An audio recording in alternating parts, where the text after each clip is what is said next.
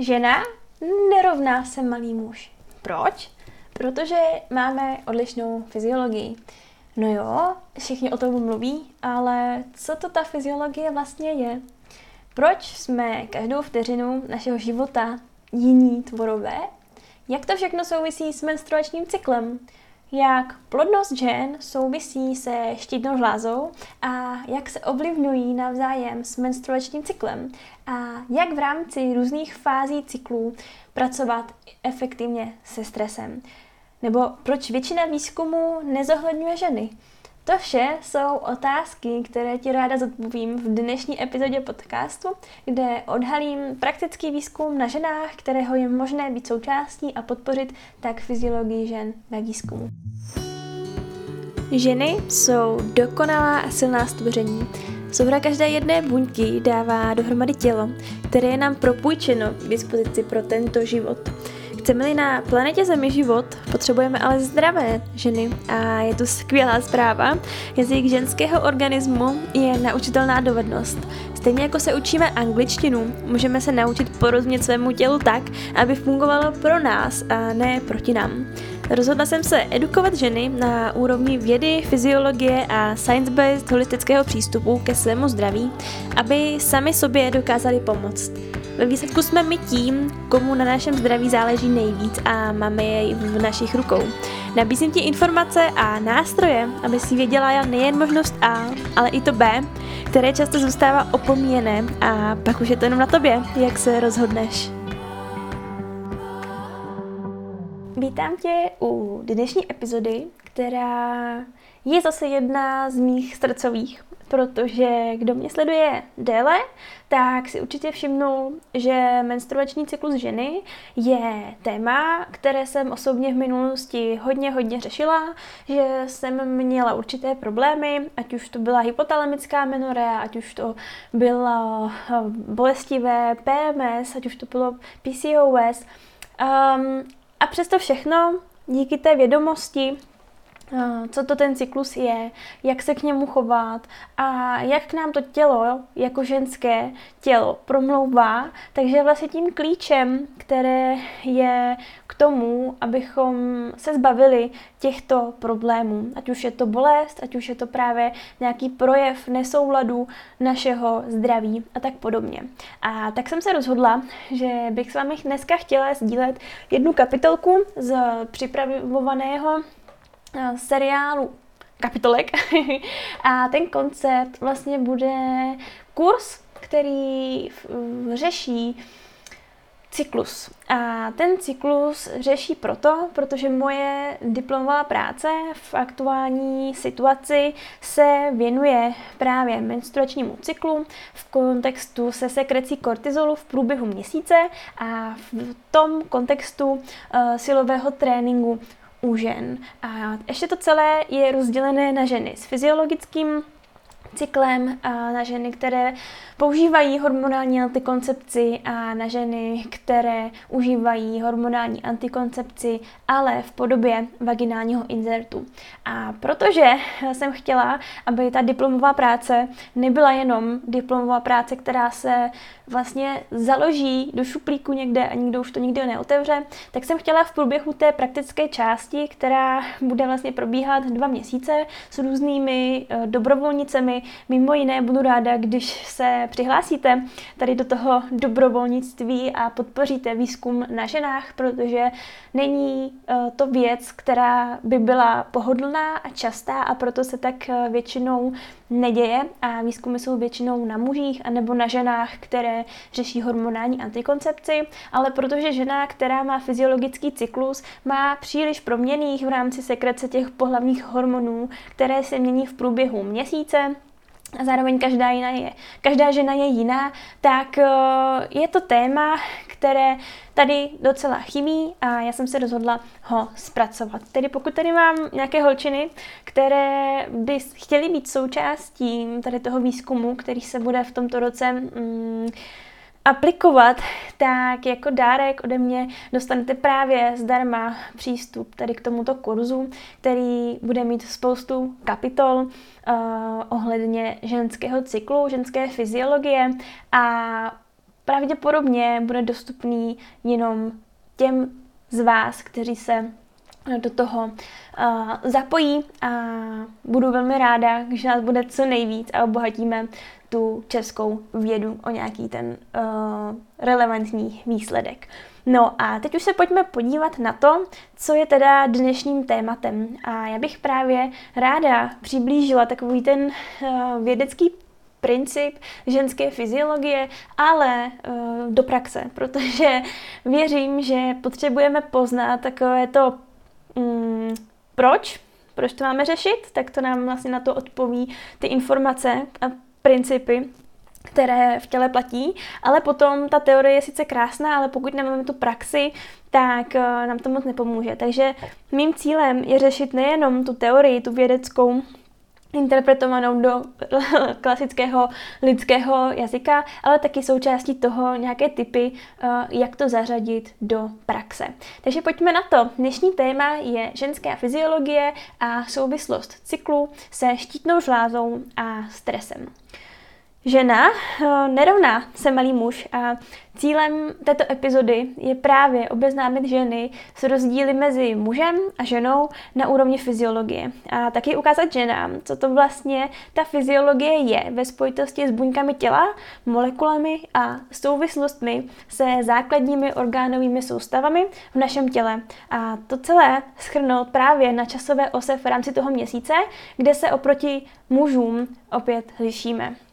Když bych se chtěla zaměřit na nějaké hlavní rozdíly mezi mužem a ženou na úrovni našeho organismu, tak existují některé hlavní fyziologické rozdíly mezi muži a ženami a patří mezi ně sedm nějakých takových základních bodů, které jsem vypsala. Některé jsou uh, docela zásadní a hodně z nich určitě taky znáte. Ale pojďme si to jenom upravit na pravou míru. Tak eh, prvním bodem jsou rozdíly v pohlavních orgánech, překvapivě. A asi bod, který nás nepřekvapí, muži mají penis a varlata a zatímco ženy mají vagínu, dělohu a vaječníky. A tyto orgány jsou klíčové pro reprodukci a taky produkci hormonů. Další úroveň rozdílů jsou rozdíly v hormonální regulaci. Muži produkují převážně testosteron, zatímco ženy produkují převážně estrogen a progesteron. A tyto hormony ovlivňují řadu fyziologických funkcí, včetně růstu, reprodukce a našeho metabolismu. Třetím bodem jsou rozdíly v tělesné stavbě. Muži mají v průměru větší tělesnou hmotnost a svalovou hmotu než ženy. A ženy mají větší podíl tělesného tuku a menší svalovou hmotu. A je to tak v pořádku. Čtvrtým bodem jsou rozdíly taky v kardiovaskulárním systému. Ženy mají obvykle menší srdce a cévy než muži, což může způsobit rozdíly právě v kardiovaskulárních onemocněních a v nějakých incidentech a četnosti u žen versus u mužů. Pátým rozdílem eh, je rozdíl v imunitním systému, protože ženy mají obecně silnější imunitní systém než muži, což může způsobit rozdíly v náchylnosti k infekčním onemocněním a taky k autoimunitním onemocněním. Šestý bod uh, jsou rozdíly v trávení. Ženy mohou mít v průběhu menstruačního cyklu různé trávicí potíže, jako jsou nadýmání, průjem nebo zácpa a může se to cyklicky opakovat. Sedmým bodem jsou potom rozdíly v psychologii. Muži a ženy se také mohou lišit právě v různých určitých psychologických faktorech, jako je například stresová odezva a taky způsob zvládání stresu. Tedy pojďme dále. Ženy jsou cyklické, zatímco muži jsou lineární. Uvidíte, že to není úplně tak, jak se to teď říká, ale uh, vlastně, když se podíváme v tom obecném měřítku, tak je to tak. Na základě um, nějakých obecných znalostí je nám jasný, že ženy uh, jsou na úrovni hormonální sekrece odlišné oproti mužům, kteří jsou v tomto ohledu relativně stabilní a lineární. Takže ženy jsou cyklické v rámci měsíce, ale i v rámci dne. A muži jsou cykličtí v rámci dne, ano, ale v rámci měsíce jsou lineární. Protože naše cykličnost modulují jednak naše pohlavní hormony, ale to není všechno. v rámci dne dochází také k biologickému cyklu, který je označován jako cirkadiální rytmus a pravděpodobně většina z nás už o tom slyšela, protože se s tím roztrhl pytel. A podle tohoto rytmu se vylučují některé hormony, které jsou stěžejní jak pro muže, tak pro ženy. A proto můžeme říct, že muž vlastně secernuje nebo vylučuje určité hormony cyklicky, ale v průběhu dne. Pojďme se podívat na ten terminus technicus té cirkadiální sekrece hormonů. V průběhu dne a noci se mění koncentrace mnoha hormonů, a avšak hlavními hormony, které vykazují cyklické změny v rámci uh, sekrece toho cirkadiálního rytmu, jsou hormony produkované hypotalamem a hypofýzou. Tyto hormony uh, regulují funkci řady dalších žláz a orgánů v těle. No a pojďme si teď ukázat devět nějakých základních hormonů, které mají různou koncentraci v krvi během dne. Za prvé, nám známý melatonin. Je to hormon, který je produkovaný šišinkou v mozku neboli epifýzou a reguluje spánek a bdění.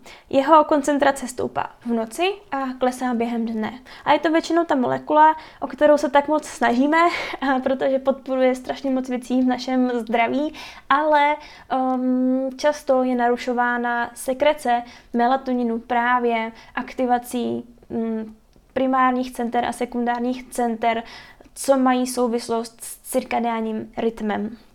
Druhým bodem je kortizol, což je vlastně steroidní hormon produkovaný kůrou nadledvin a je spojen s reakcí na stres. Jeho koncentrace stoupá ráno a klesá během dne.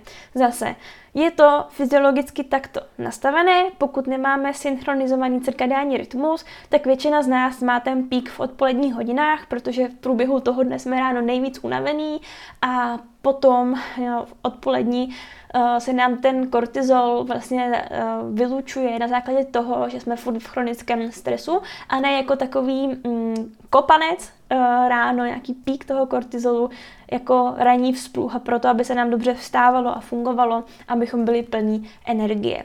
Takže z toho vyplývá pravděpodobně, protože ten melatonin a kortizol, dalo by se říct, že jsou opozitní, to znamená, když se sekretuje velká koncentrace melatoninu, tak naopak se sekretuje nízká koncentrace eh, kortizolu a naopak, tak eh, dá se předpokládat, že pokud eh, nemáme synchronní cirkadiální rytmus s naším tělem, tak tato sekrece bude v nerovnováze.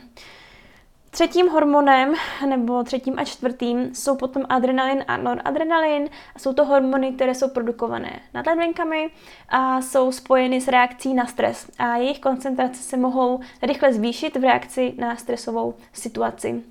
Dále je to testosteron, což je androgenní hormon produkovaný především barlety u mužů, ale i vaječníky u žen. A ty koncentrace se zásadně liší nejen v pohlavích, ale taky v závislosti na věku a ve fázi menstruačního cyklu u žen. Mm, když se tady podívám na schéma, které tady mám, tak vlastně vidím, že pík testosteronu tu, tu, tu, je někde v odpoledních hodinách, jestli se nepletu. No, nemůžu to dohledat a nechci, nechci dávat špatné informace, takže určitě si to dohledejte, protože uh, je to docela zajímavá informace. Dále tady máme pátý bod, což je grelin, a grelin ve souvislosti s leptinem.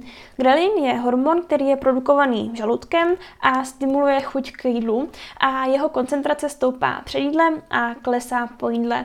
A mimo jiné je taky známo, že pokud zase ty naše cirkadiální hodinky eh, nefungují, tak máme o velké procento větší hlad přes den, než bychom měli normálně a pokud jsme třeba pracovníci na nočních směnách, tak právě uh, můžeme mít přes den větší hlad a můžeme mít tu rovnováhu mezi grelinem a leptinem uh, v nerovnováze. A proto se potom stává, že pokud jsme na noční, tak uh, nebo noční zaměstnanci mají tendenci v podstatě přibírat na hmotě, aniž by třeba měli pocit, že se něco zásadního děje v jejich jídle. Co se týče leptinu, tak je to hormon, který je produkovaný tukovými buňkami a ten naopak právě to takový opozit zase k tomu grelinu, tak ovlivňuje pocit sytosti. A jeho koncentrace se zvyšuje s rostoucí hladinou tukových buněk v těle, což je docela zajímavé. Sedmý hormon uh, z devíti, které jsem zmínila jako příklady, tak je prolaktin a to je hormon, který je produkovaný v přední části hypofýzy a stimuluje laktaci a může ovlivňovat reprodukční funkce u žen. Jeho hladina se mění právě taky v závislosti na cyklu, bdění a spánku. Růstový hormon je docela zásadní hormon, který je dobrý si hýčkat a je taky produkován v hypofýze. Podporuje růst a regeneraci buněk a tkání v těle. Jeho sekrece se vyskytuje cyklicky v průběhu dne s nejvyšší koncentrací během nočních hodin a zvyšuje hladinu glukózy a volných mastných kyselin v krvi a tím stimuluje tvorbu a uvolňování IGF-1 z jater, což je pro nás uh, relativně důležité a je to jedna z dalších věcí, proč chceme mít v pořádku náš spánkový režim. Aldosteron, hormon, který je produkovaný zase v kůře nadledvin a reguluje množství soli a vody v těle. Aldosteron zvyšuje takzvanou zpětnou absorpci sodíku a vylučování draslíků v ledvinách, což právě zvyšuje objem krve a souvisí s krevním tlakem a tak dále. Um, co je další taková zajímavá věc, takže jeho sekrece je regulována reninem, což je hormon produkovaný uh, ledvinami a zvyšuje se při nízkém krevním tlaku uh, nebo nízké hladině sodíků v krvi. To znamená, Hromada z nás řeší krevní tlak a kolik z nás řeší aldosteron, kolik z nás řeší cykličnost tohoto hormonu a jak jej synchronizovat. Tato cykličnost je obdobná eh, jak pro muže, tak pro ženy, a teď myslím v tom smyslu cirkadiánních hodin. A ženy k tomu navíc řeší měsíční cirkulaci pohlavních hormonů. Proč bývají ženy ve výzkumu problém? Já už jsem to zmiňovala na začátku, ale ještě než se eh, vlastně vrátíme k tomu cyklično, cykličnu u žen, tak pojďme si to hm, trochu převést do té vědecké reality. To, to je jeden z důvodů, proč se většina výzkumů nedělá na ženách. A právě proč tomu tak je, je kvůli tomu, že hladiny našeho progesteronu, estrogenu a s tím dalších spojených eh, pohlavních hormonů tak se liší a u každé ženy uh, je jiná délka cyklu, Každá žena má trošku jiné hodnoty a těch, těch koncentrací hormonálních a je to zkrátka velmi variabilní a nestálé prostředí. Navíc každá žena má právě jiný menstruační cyklus a to je nepohodlné, protože to jsou z hlediska výzkumu fakt další proměny, navíc oproti mužům, potkanům, myším nebo nějakým buněčným liniím, které jsou vlastně předpovídatelné. Eh, zvláště pokud studujete fyziologii jako já, tak velmi rychle zjistíte, že mm, pokud se tento pokus nedělá na myších nebo na potkanech, které mají mm, vlastně nějaký si ukazatel té fyziologie, která může být podobná tomu, co je u člověka, akorát, že vy můžete vzít toho potkana a dát ho do v úvozovkách sterilních podmínek, přesně tak, jak potřebujete, tak eh, kdo studuje fyziologii, tak ví, jaké překvapení ho čeká, pokud se tomu vlastně chce věnovat a že místo toho, aby měl rád zvířátka, tak většinou eh, ty zvířátka využívá k práci. Eh, když už jsou ženy ve výzkumu, tak většinou užívají právě hormonální antikoncepci, které mají pohlavní hormony potom substituované, nejsou tedy fyziologické a tudíž jsou předpověditelné. Jaký je problém s hormonální antikoncepcí, tak možná se tomu dneska taky budeme věnovat. A ten problém na druhé straně vzniká tehdy, když jsou veškeré protokoly zkoušené na mužích, a, ale potom jsou využívány úplně stejně na ženách. Nemyslím si, že je to dobrý nápad vzhledem k tomu, že nejsme malí muži, ale jsme ženy s relativně odlišnou fyziologií. A já bych vás tímto dneska chtěla trošku provést a ukázat vám, to, mm, to zajímavé. A doufám, že nejenom pro mě, protože ta otázka je, co to vlastně je to naše tělo. No, lidské tělo je úžasná záležitost a ono se sice jeví jako pevná hmota, které se z okamžiku na okamžik nemění, ale opak je pravdou a nic víc nemůže být fakt nesmysl, než to, že jsme pevná hmota, která se nemění. No totiž v lidském těle se odehraje 100 eh, tisíc až 1 miliarda biochemických reakcí za jednu vteřinu. A tento rozpětí je tak velké, protože opravdu je to hodně, hodně, hodně individuální mm, jako číslo. A když si to představíte, 100 tisíc až 1 miliarda za jednu vteřinu, tak to je hodně. A je těžké určit přesný odhad, protože to závisí na mnoha faktorech, jako je věk, pohlaví, tělesná aktivita, metabolismus a další. Ale pojďme si jenom zvědomit, 100 tisíc až 1 miliarda biochemických reakcí za jednu jedinou vteřinu. Teď, teď, teď. No, mně to přijde úžasné. um, Dalším bodem je to, že tělo je dynamická struktura, kde se každý den zrecykluje až několik set miliard buněk. To znamená, uh, odumře a nahradí se novými. Tedy opravdu nejsme stále stejná struktura, ale my se neustále měníme. Naše tělo má různé struktury a já bych uh, z podstaty toho, co jsem studovala tři roky a teď další dva v tom pokračuju, uh, chtěla zmínit ty vlastně úplné základy, které se potom promítají do těch velkých uh, celků. A co si jako já představím pod určitými pojmy, když se řeknou, tak já si občas právě představím až tu atomární úroveň, protože je to neskutečně zajímavé, jak na základě těch základních principů, které byly objeveny v obecné chemii na úrovni atomů, tak jak potom se projikují vlastně do celého toho organismu i na těch větších strukturách. Takže atomy. Atomy jsou základními stavebními jednotkami naší hmoty. A tyhle atomy se potom spojují do molekul. A molekuly mohou být buď organické, anebo anorganické. Když jsou organické, tak obsahují uhlík a když jsou anorganické, tak se jedná například o vodu. Molekuly potom nadále tvoří naše buňky, které jsou základními stavebními jednotkami všech organismů. Buňka, nevím, jak si to představit, ale představte si to, nebo já vím, ale nevím, jak to popsat, tak představte si to jako takové malilinkaté mm, kuličky. I když je to hodně, hodně nespecifické a mně se to z toho trošku ježí chlupy, tak buňky se dělí na různé typy podle své funkce a stavby. A potom, když se dají dohromady, tak vznikají naše tkáně. Tím, jak se buňky organizují právě do tkání, tak mohou plnit různé funkce a můžou se specializovat pro různé úkoly v organismu. Když si to dáme třeba na nějaký příklad, tak například svalové buňky vytvářejí svalové tkáně, které jsou potom schopny kontrakce a umožňují nám pohybovat se. Ale to nedělají všechny buňky, ale jenom ty specifické. Potom eh, ty tkáně, když je máme z těch buněk, tak se dále spojují do orgánů. A to už známe, to jsou například srdce, plíce, játra a další. A orgány mezi sebou, stejně tak jako ty buňky, tak oni mezi sebou komunikují a spolupracují, aby udrželi fungování celkového celého organismu.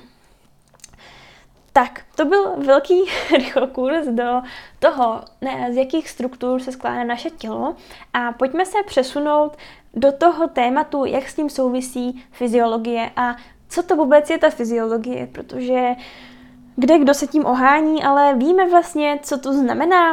Fyziologie je věda a ta věda se uh, vlastně na molekulární úrovni dokáže propojit uh, tyto různé struktury do, dohromady. To znamená ještě jednou, fyziologie je věda, která na molekulární úrovni v rámci těch molekul dokáže propojit ty různé struktury, které jsem zmínila, dohromady. To znamená, když začneme od začátku, jsou to atomy, spojí se v molekuly, ty se spojí v buňky, pokračují do tkání, stanou se z nich orgány, potom orgánové soustavy a nakonec máme, víte co? Naše krásné tělo. Fyziologie se zabývá studiem fungování organismů na úrovni buněk, tkání a orgánů a právě hledá ty souvislosti mezi nimi. Například to, jakým způsobem trávicí systém přeměňuje potravinu na živiny, které tělo potřebuje pro energii a růst, nebo třeba jak krev obíhá cévami a přináší kyslík a živiny do tkání a orgánů a odvádí odpadní látky. Takže to je velice komplexní pohled na život jako takový a proto je fyziologie uh, opravdu téma a škatulka, ve které jsem se jako v jedné z mála opravdu našla a neskutečně mě to baví, protože je to někdy jako být takový detektiv a hledat vlastně veškeré souvislosti. A jelikož zdraví je vždycky v nějakém kontextu, tak doporučuji fyziologii uh, řešit jako takovýho průvodce nebo pr- propojovatele mezi různými tématy našeho zdraví. No a proč bych uh, chtěla zdůraznit to, abychom se na člověka koukali i jako na souhrn buněk a proč to může pomoct v rámci toho našeho zdraví. Tak buňka, jak už jsem říkala, je základní stavební a taky funkční jednotko všech organismů. A všechny organismy jsou složeny z, buď z jedné nebo více buněk. A většinou nejsme jedna buňka, ale jsme neskutečné množství souhrn buněk a každá z nich právě plní různé funkce. V několika bodech jsem si zase připravila mm, ty důvody, proč je dobré se zaobírat buňkami a co je s nimi spojenými. Buňky jsou obvykle obklopeny takzvanou buněčnou stěnou a ta chrání obsah té buňky a reguluje vlastně to, pokud my přijímáme živiny nebo jakékoliv látky nebo jonty, tak my skrz vnější prostor vlastně dokážeme skrz buněčnou stěnu a různé kanály, které jsou v té stěně, tak dostat dovnitř anebo ven. Je to zase úžasný jako mechanismus a uh, dalo by se o tom hovořit celý jeden semestr a státnicovat a tak dále, ale um, je to opravdu zásadní věc uvědomit si, že ty buňky nejsou pevné, ale jsou komunikující vzájemně a že veškeré ty pochody jdou skrze to, že se dostanou z vnějšku a dovnitř. V buňce se nachází mnoho organel. Můžete si to představit jako takové malinkaté orgánky v úvozovkách, jako kdybyste přirovnali buňku k člověku a orgány člověka k organelám. Tak uh, to jsou právě, to je takové jako hm, pojítko právě mezi, mezi tím, jak si to představit na té molekulární úrovni. Takže v buňce se nachází mnoho těchto malých orgánečků, organel a jmenují se například mitochondrie, nebo endoplazmatické retikulum, nebo Golgiho aparát, ribozomy a další organely, které mají specifické funkce a dohromady tvoří funkční buňku, aby fungovala jako jednotlivá entita sama o sobě. Tak, Dále, funkce buňky zahrnují mnoho důležitých procesů, jako je třeba náš metabolismus, nebo to, že se buňky dělí, nebo to, že se tvoří proteiny a, a taky to, že se ukládá genetická informace v DNA, což se vlastně děje uvnitř, uvnitř buňky, uvnitř, uvnitř jádra, které je v rámci té buňky. Buňky přijímají živiny a kyslík ze životního prostředí a vylučují odpadní látky. Tato výměna látek probíhá právě prostřednictvím té buněčné membrány, nebo té buněčné stěny, kterou jsem eh, tímto zkoumlila, protože se jedná o membránu a stěnu mají kytky. A je to často zprostředkováno díky proteinům, kterým se říká transportní proteiny a které jsou v rámci těch buněčných membrán uh, vlastně zanořené dovnitř. Jsou to takové kanálky v uvozovkách, které to vlastně způsobují, že uh, ty procesy mohou fungovat.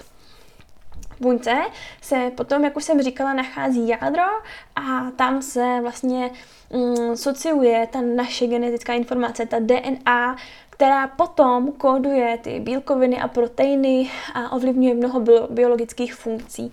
Protože mm, my, když vidíme protein, tak si většina z nás eh, vlastně pomyslí na nějaký maso, ale proteiny jsou eh, z velké části také enzymy, protože protein se může v nějakých souvislostech rovnat enzym a ten enzym v našem těle vlastně způsobuje a pohání nějaké uh, funkce, díky kterým většinou můžou proběhnout nějaké reakce, které by jinak nemohly proběhnout. Geny jsou nadále přepisovány na RNA, což bylo docela vtipné, když tady byla taková tam hm, potvůrka, virus a všichni mluvili o mRNA a vždycky jsem slyšela, jo, to je tamrna a takové další věci. Já vlastně nikdo moc nevěděl, co to znamená, tak eh, bych vám to ráda světlila, že to vlastně souvisí s tím přenosem genetické informace a ta RNA se poté používá k tvorbě proteinů.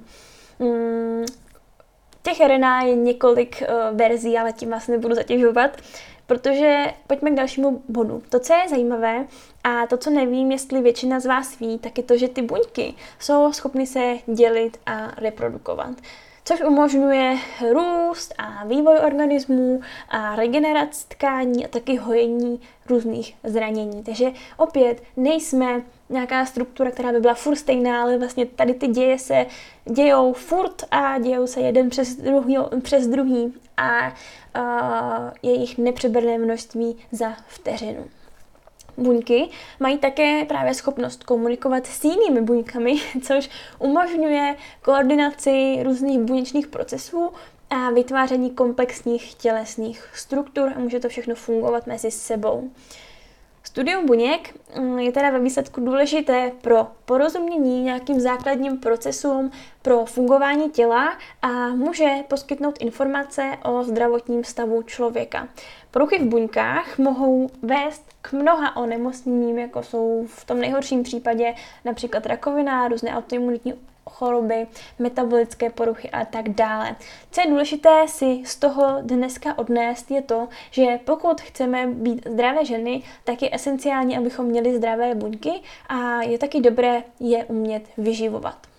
Když to uvedu na příkladu, tak pokud řešíme, že chceme, eh, aby naše plazmatická membrána, teda buněčná membrana, která je okolo té buňky, tak aby byla průchozí, tak jak má a vlastně umožnila nám zdravě fungovat, tak potřebujeme mít určité složení masných kyselin v rámci té uh, buněčné membrány a to je potom třeba spojené právě s omega-3 mastnými kyselinami a s dalšími fosfolipidy, které tam jsou uh, potom zúčastněné v rámci té stability té buňky. No a teď pojďme zpátky od těch uh, procesů, které jsme vlastně ukázali uh, od buňky až po orgány a celý organismus.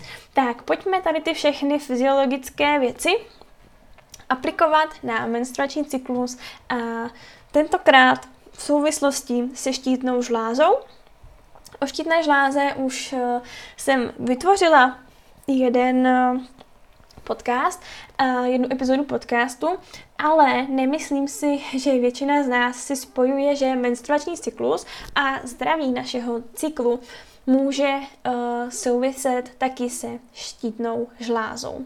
Menstruační cyklus a štítná žláza jsou propojeny hormonálním systémem a hormony produkované štítnou žlázou, zejména to je tyroxín T4 a triodtyronin, tedy T3, tak mají vliv na produkci pohlavních hormonů vaječníky.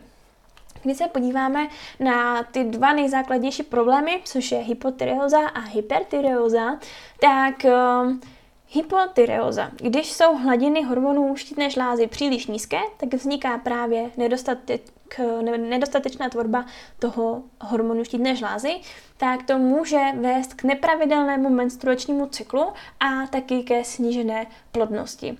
A to je dáno tím, že hormony štítné žlázy jsou nezbytné pro růst a vývoj vajíček, ovulaci a regulaci celkově menstruačního cyklu. Když se podíváme eh, na takový opozit zase, tak je to hypertyreoza, to znamená nadměrné množství hormonů štítné žlázy, tak může vést k předčasné menstruaci a ke krácení délky menstruačního cyklu. Tedy pokud řešíte nějaký z těchto dvou problémů, Můžete se právě zaměřit na to, jestli je uh, vaše štítná žláza v pořádku, můžete si nechat zkontrolovat jednotlivé markery, které zmiňuji uh, v té kapitolce nebo k té epizodě o štítné žláze, a kterou určitě nás dílím pod, ten, pod tento díl podcastu.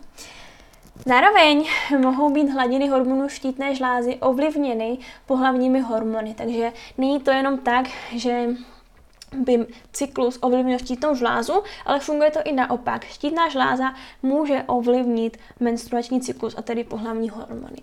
Například Estrogeny mohou zvýšit množství bílkovin vázajících tyroxin, což je ten T4, což může vést k poklesu hladiny volného T4 v naší krevní plazmě a to může vést k té hypotyreoze, tedy nedostatečné sekreci uh, hormonu štítné žlázy a tím nedostatečné funkci štítné žlázy. Celkově lze tedy říci, že štítná žláza hraje důležitou roli v regulaci našeho menstruačního cyklu a taky uh, hraje roli v plodnosti u žen. Detailnější popis souvislosti štítné žlázy a cyklu, pokud tady jsou nějaký fanatici do biologie a vlastně jim nestačí jenom tento krátký um, ukazatel, tak pojďme si to v rychlosti vysvětlit. Ona štítná žláza produkuje teda dva důležité hormony, to už jsme si říkali, a mimo jiné je to T3 a T4 a ty mají významný vliv na metabolismus, růst a vývoj organismu. Tyto hormony ovlivňují teda reprodukční systém a jsou důležitý pro náš cyklus, to už víme. Hormony štítné žlázy interagují s hormony, které produkuje naše hypofýza a vaječníky, aby umožnili normální funkci reprodukčního systému. Takže jak to vlastně vzniká? Hypofýza produkuje hormon FSH, folikuly stimulující hormon a luteinizační hormon, což je LH hormon. Pokud si vybavíte nějaký základní uh, graf té sekrece estrogenu, progesteronu, tak víte, že tam ještě součástí toho jsou hormony FSH a LH a jsou vlastně takovými předskokany pro ty estrogeny a uh, progesteron. A tyto dva hormony FSH a LH tak stimulují růst folikulu vaječníků a vlastně ovulaci. Hormony T3 a T4 ovlivňují sekreci toho FSH a LH, což má důležitý vliv na vývoj a růst folikulů vaječníků. A ve folikulech jsou potom ty naše vajíčka, která my potřebujeme pro to, abychom byli plodné a vlastně to vajíčko pak odchází vejcovodem eh, až ven v rámci krve nebo v rámci odloupnutí toho endometria Eh, kde eh, dochází k tomu krvácení a vyloučení toho vajíčka, které se neoplodnilo. Takže pokud jsou hladiny hormonů štítné žlázy příliš nízké nebo příliš vysoké, tak to může mít negativní dopad na funkci vaječníků a na náš menstruační cyklus. No a teď ta praxe. Pojďme si rychle projít, jak optimalizovat štítnou žlázu v kontextu menstruačního cyklu.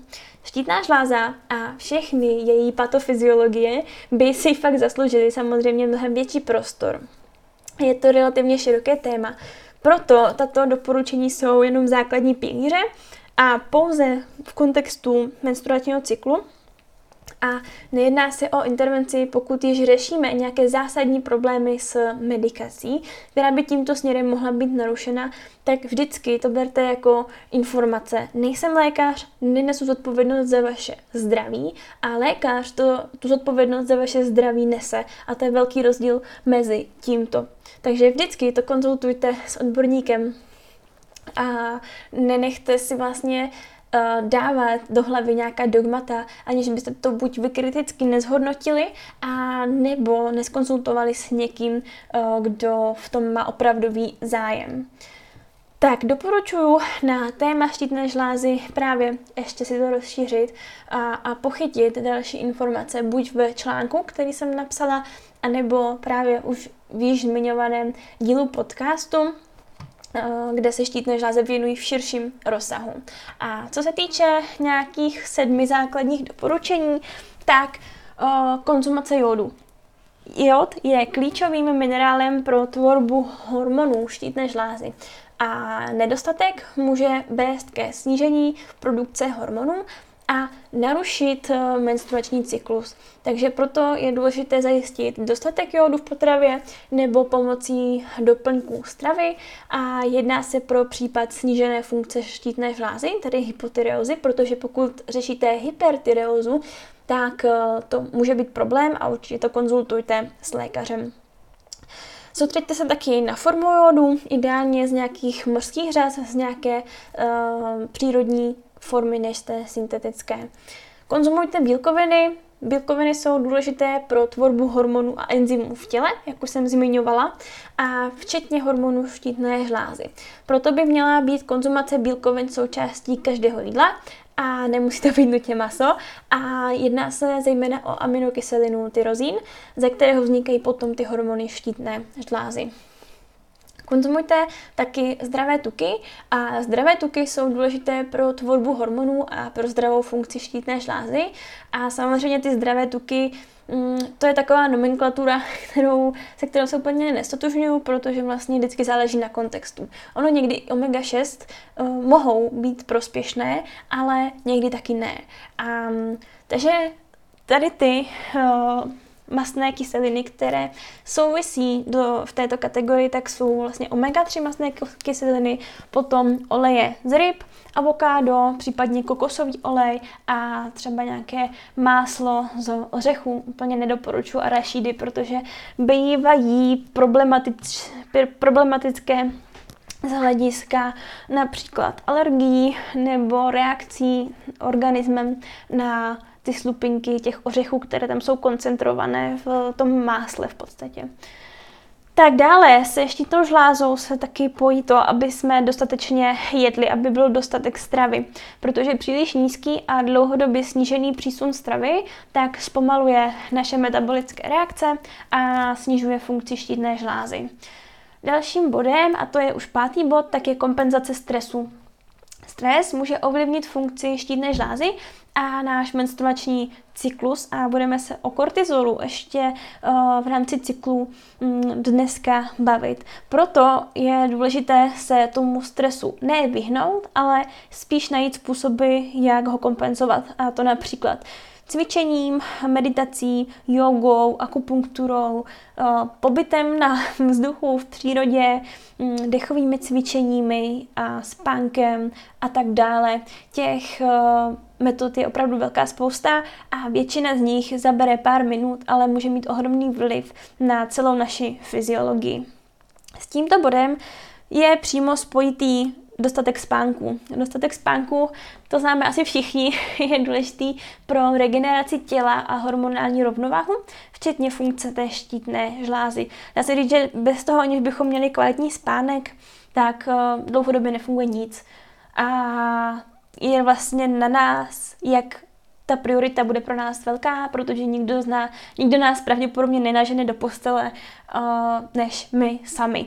Tak, takže to je takový dodatek k spánku a k tomu, že to je opravdu důležité si jej stanovit jako prioritu. Sedmý bod a poslední doporučení v rámci této kapitolky tak je vyhnout se potravinám s antinutrienty. Některé potraviny obsahují už zmíněné antinutrienty, které mohou ovlivnit vstřebávání jodu a dalších živin, které jsou důležité pro štítnou žlázu. Mezi tyto potraviny patří například geneticky modifikovaná soja a fitáty. A pozor, zase soja, soja je věc, která v poslední době je ohromný boom toho, jak je soja špatná a tak dále, ale nikdo moc nerozlišuje geneticky modifikovanou soju, která je většina, a potom tu soju, která může mít ale i dobrý vliv na naše zdraví. A například, že nám při menopauze mm, se doporučuje vlastně zvýšit určitou formu Mm, těch složek, které, které má v sobě soja, ale soja, která není geneticky modifikovaná a nevytvořilo to trošku jinou eh, věc, než původně uh, bylo vlastně zamýšleno. Bylo prokázáno, že fitáty, když už jsme zmiňovali, mohou ovlivnit funkci štítné žlázy a s tím i metabolismus jodu. Fitáty mohou totiž vázat ten jod, což může, může způsobit nedostatek jodu a narušit funkci naší štítné žlázy. Fitáty se nacházejí například v semenech, v obilovinách, zejména v pšenici, v luštěninách, v ořechách a semínkách. Fitáty také mohou být přidávány do potravin jako konzervanty a různé stabilizátory. Takže ale co teda dělat? Mám teď vzít všechny, uh, skoro všechny věci z svého jídla, které jsem zmínila a vyhodit je? Ne. Fitáty jsou rozpustné ve vodě, takže pokud eh, namáčíme ty potraviny, tak při tom namáčení může pomoci snížit jejich obsah v potravině.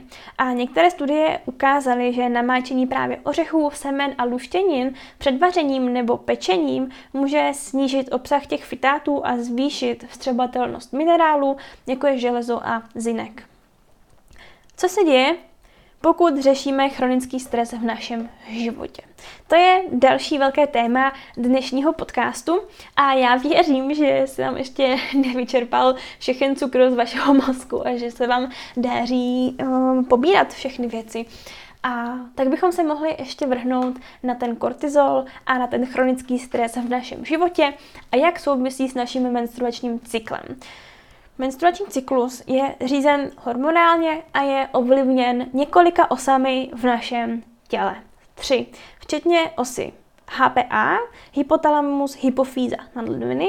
Druhá osa je osa HPG, což je hypotalamus, hypofýza a naše gonády. A v neposlední řadě je ovlivněn uh, autonomním nervovým systémem, což znamená sympatikus a parasympatikus. Takže, co se týče chronického stresu a této osy HPA, doporučuji, zase vás přesměruju na epizodu podcastu o adrenálním vyčerpání. Budete ho mít nazdílený určitě pod tímto mm, podcastem. A nebo si ho dohledejte v rámci uh, historických uh, podcastů, které vznikly. No a tam v tom je vlastně uh, hodně dopodrobná popsaná ta HPA osa. My to dneska budeme řešit v kontextu s, uh, s menstruačním cyklem. Stres může mít vliv na funkci těch os, které jsem zmínila a tím ovlivnit náš ženský cyklus. V jakých případech? Za prvé, když jsme vystaveni stresu, tak hypotalamus uvolňuje hormon CRH, kterému se říká kortikotropin uvolňující hormon. Druhý, uh, druhý krok vlastně z této kaskády, toho, když na nás působí stres a hypotalamus uvolní ten kortikotropin, tak následuje stimulace hypofýzy a dochází k uvolnění hormonu ACTH, což je adrenokortikotropní hormon. Třetím bodem nebo třetím krokem tak je to, že ten ACTH následně stimuluje naše nadledviny a tam už dochází k té produkci kortizolu. Takže opět začíná to v našem mozku. Vysoké hladiny kortizolu mohou mít negativní dopad na produkci hormonů v osách HPA a HPG a tím ovlivnit náš menstruační cyklus. Stres také ovlivňuje už ten zmíněný autonomní nervový systém, který se dělí na sympatický a parasympatický nervový systém. Za prvé ten sympatikus se aktivuje během našeho stresu a produkuje hormony, které ovlivňují náš krevní oběh a náš srdeční tep. A za druhé, tento proces může ovlivnit eh, vaskulární zásobení těch našich vaječníků a ovlivnit tak produkci hormonů, které ovlivňují náš menstruační cyklus.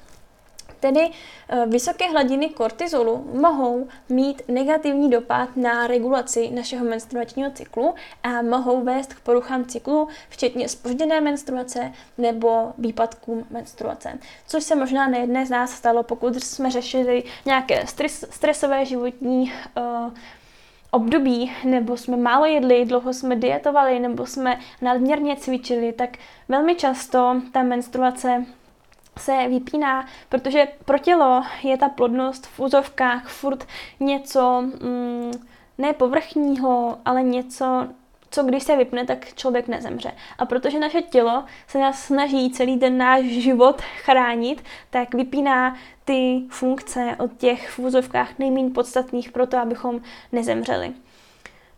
Eh, co je zajímavé a co bych s vámi chtěla probrat, tak je to, že sekrece kortizolu je v různých fázích cyklu odlišná. Ono totiž v lutální fázi cyklu dochází k tvorbě žlutého tělíska, corpus luteum, a z předchozího folikulu, které produkuje progesteron.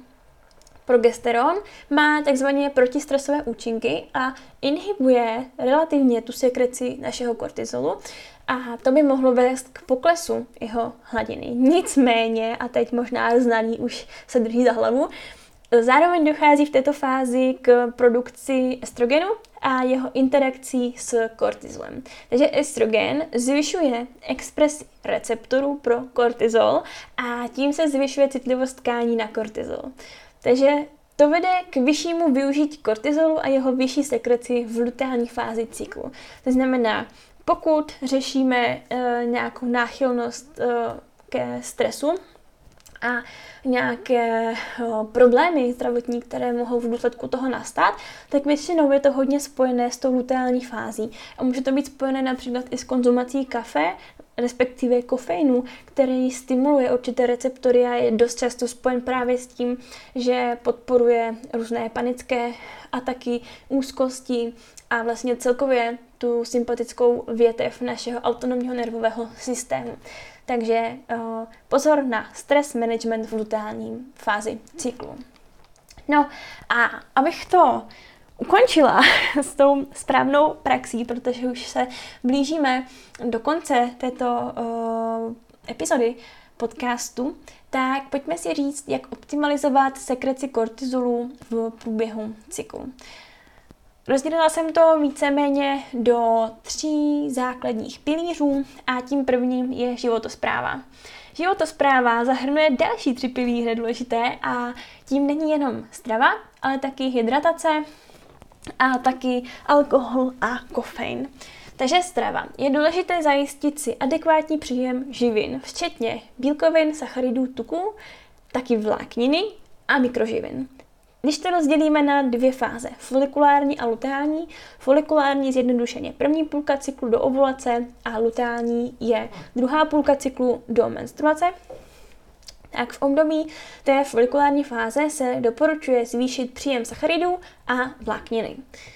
V druhé fázi, té luteální, se oproti tomu doporučuje zvýšit příjem bílkovin a zdravých tuků.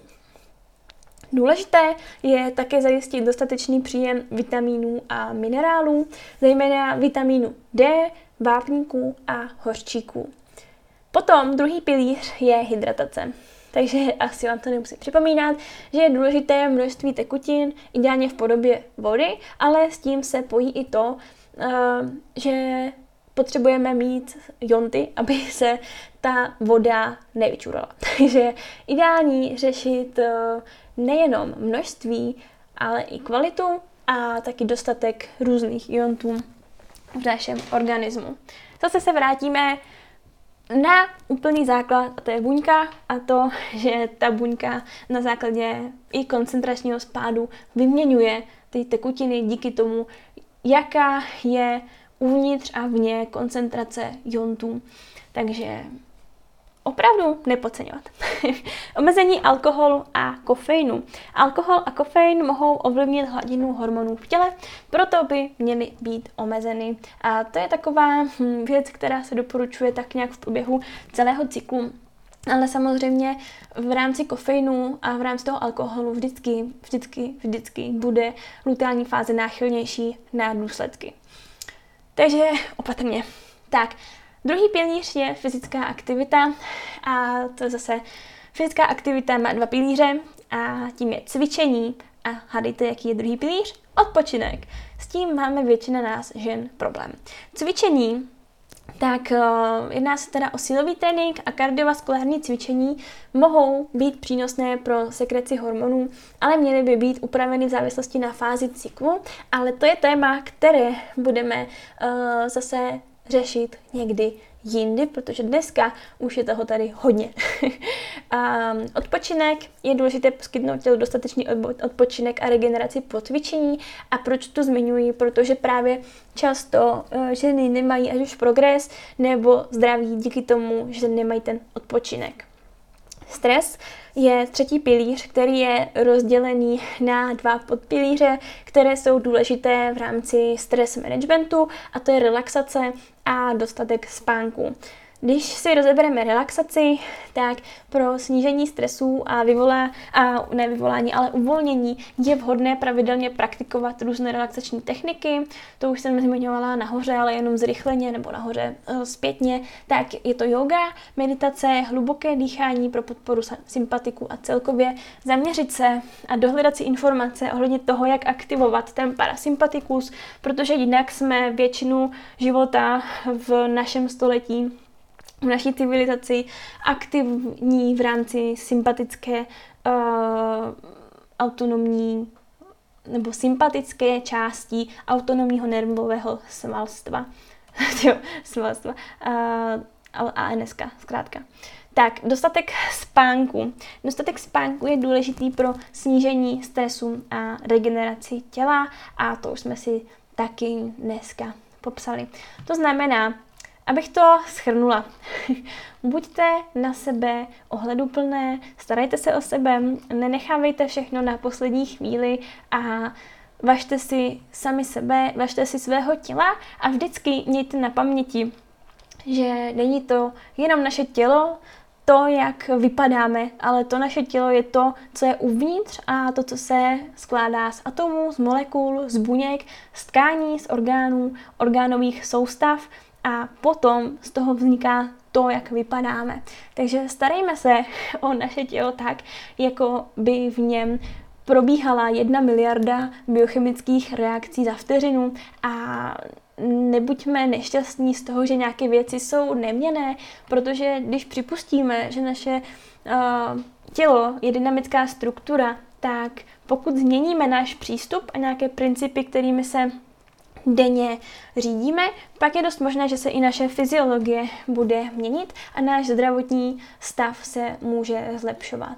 Takže to bylo z hlediska menstruačního cyklu, fyziologie ženy, uh, kortizolu a štítné žlázy pro dnešek všechno.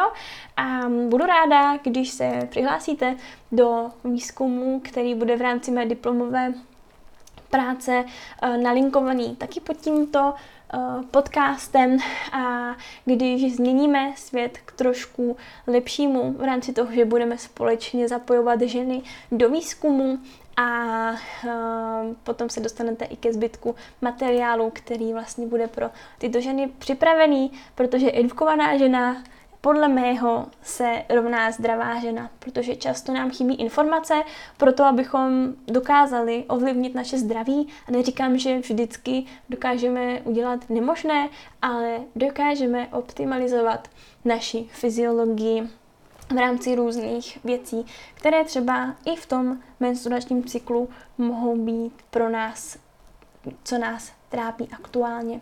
Já jsem si tuto epizodu moc užila, protože je to moje srdcové téma a budu se těšit na vaše ohlasy. Věřím, že vám pomůže a že si z toho dneska něco odnesete. Mějte se krásně. Pokud se ti podcast líbil, mám pro tebe tip. Mohla by se ti líbit i videopřednáška online zdarma, jak začít s porozuměním jazyku ženského těla.